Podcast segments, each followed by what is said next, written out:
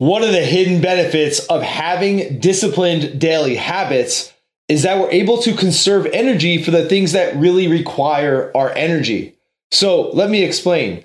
I believe in an abundance world. I have an abundance mentality. However, I also believe that we have a finite amount of decision making power every day. Decision making fatigue is a real thing if you've ever gotten to the end of your day and your spouse asks you like what you want for dinner or you have to make a, a small yes or no decision about a thing and you're like i don't know i can't make any more decisions. You know exactly what i mean. I get there all the time.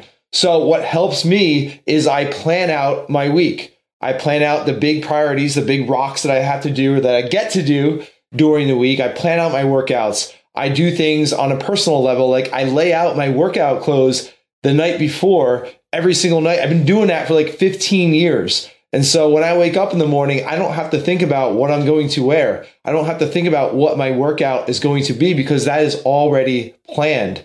When I go throughout my day, I have my morning routine, the same things every day. And it's not like I'm going through the motions and just checking those things off the list. Because those things are scheduled and they're automatic and they're routine, I'm able to devote more energy to those activities because I'm not spending energy on figuring out what I should be doing. I've got all my energy focused into those activities so I can be more present and more effective and pour into myself, pour into others with more energy. And the same thing goes with everything throughout my day, throughout my schedule, right? I don't sit at my computer and look at uh, hey, what should I do? I don't look at a to do list and say, oh, I wonder what I should do right now. I know what I should be doing because it's already in my calendar. I don't have to waste any decision making juice on figuring out what I should do. I can bring that energy to the actual thing that I'm doing. To the actual call that I'm having, the meeting I'm having, the, the creative work that I'm doing uh, in the company or for myself. So if you find yourself overwhelmed and burnt out,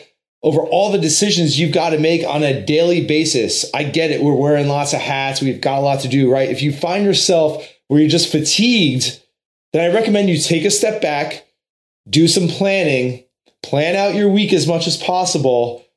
At least plan your morning and your evening and as much as you can during the day so that you can devote the proper energy to those things that need your time, attention, and energy so you can show up as your best self and be able to give as much as you can to those tasks and projects. I say it all the time. We do not manage time. We manage priorities and we manage our energy. This is one strategy that has worked for me over the years to help me devote the energy to things that need my energy. Go out there and try it. Let me know if you have any questions or comments on implementing this, and I hope you level up.